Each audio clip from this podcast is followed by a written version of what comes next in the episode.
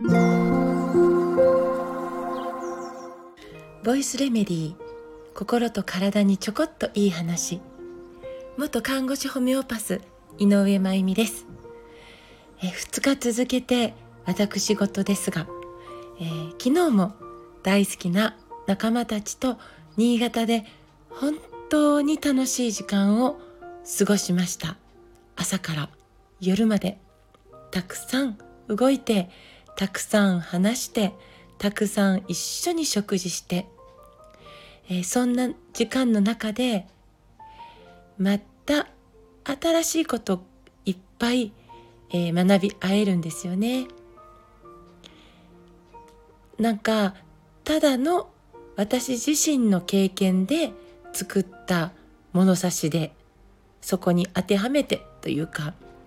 きっととってもしんどくて大変で悲しい思いをしただろうと思い込んでいたら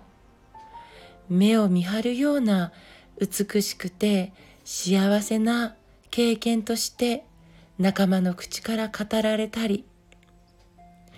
何の苦労もなく生きてきただろうと思えるほどの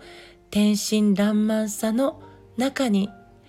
そうかこんな苦労があったんだねって知ることがあったり。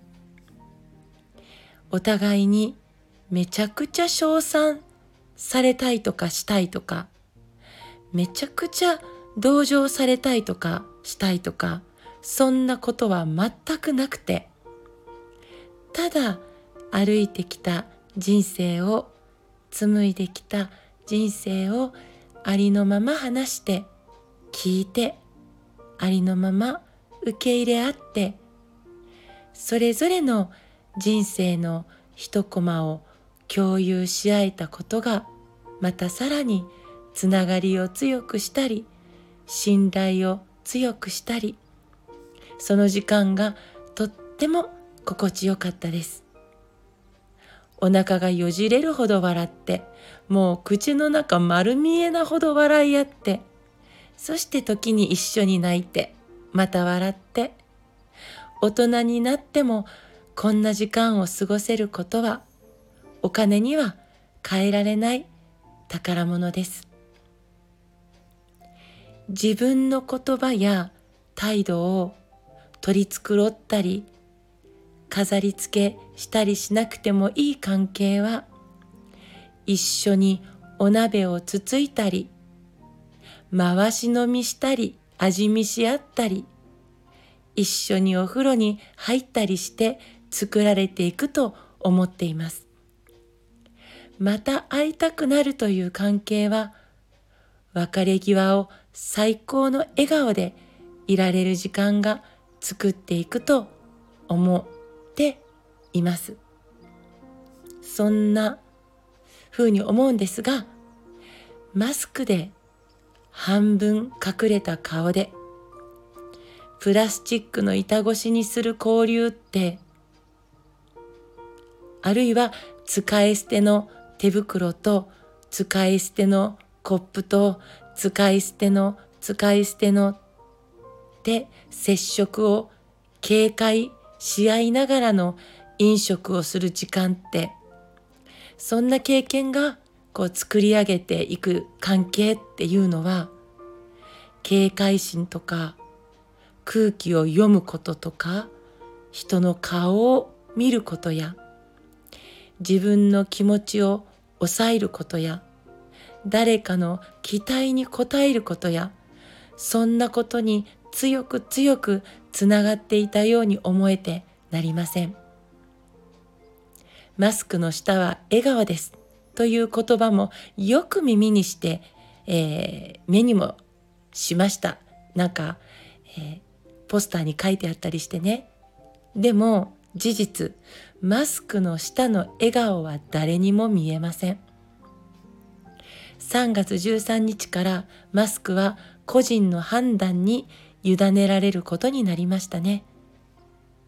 私は普段から自分の判断でマスクをしていませんが私たちが過ごしてきたこの3年間で警戒心や空気を読むことや人の顔をまず見ることや自分の気持ちを抑えてマスクを外せなくなっているんではないかと思います。でも人は屈託のない笑顔を見た時に心を開いていけるんじゃないかとやっぱりやっぱり思うから3年前まで当たり前のように広がっていた。日常の景色を取り戻していきたいなって。取り戻せたらいいなと、えー、心から思います。だからマスクを外しませんか？必要な時にはマスクをつけて。でも必要がない体調で必要がない場所でそんなところからマスクを外して歩きませんか？大人が外せば子供が外せます。子供たちが友達との時間にお互いの口の中が丸見えなほどの笑いを取り戻せるように回し飲みしたり味見し合ったりしながら密な接触を取り戻せるように。子供たちがもうマスク外したいと思えるきっかけを渡せる大人の一人になりたいから。今日も私はマスクを外して一日を過ごします。ほら見てもう大丈夫だよって子供もたちに伝えられる大人の一人になりたいから。今日も最後まで聞いてくださってありがとうございます。また明日お会いしましょう。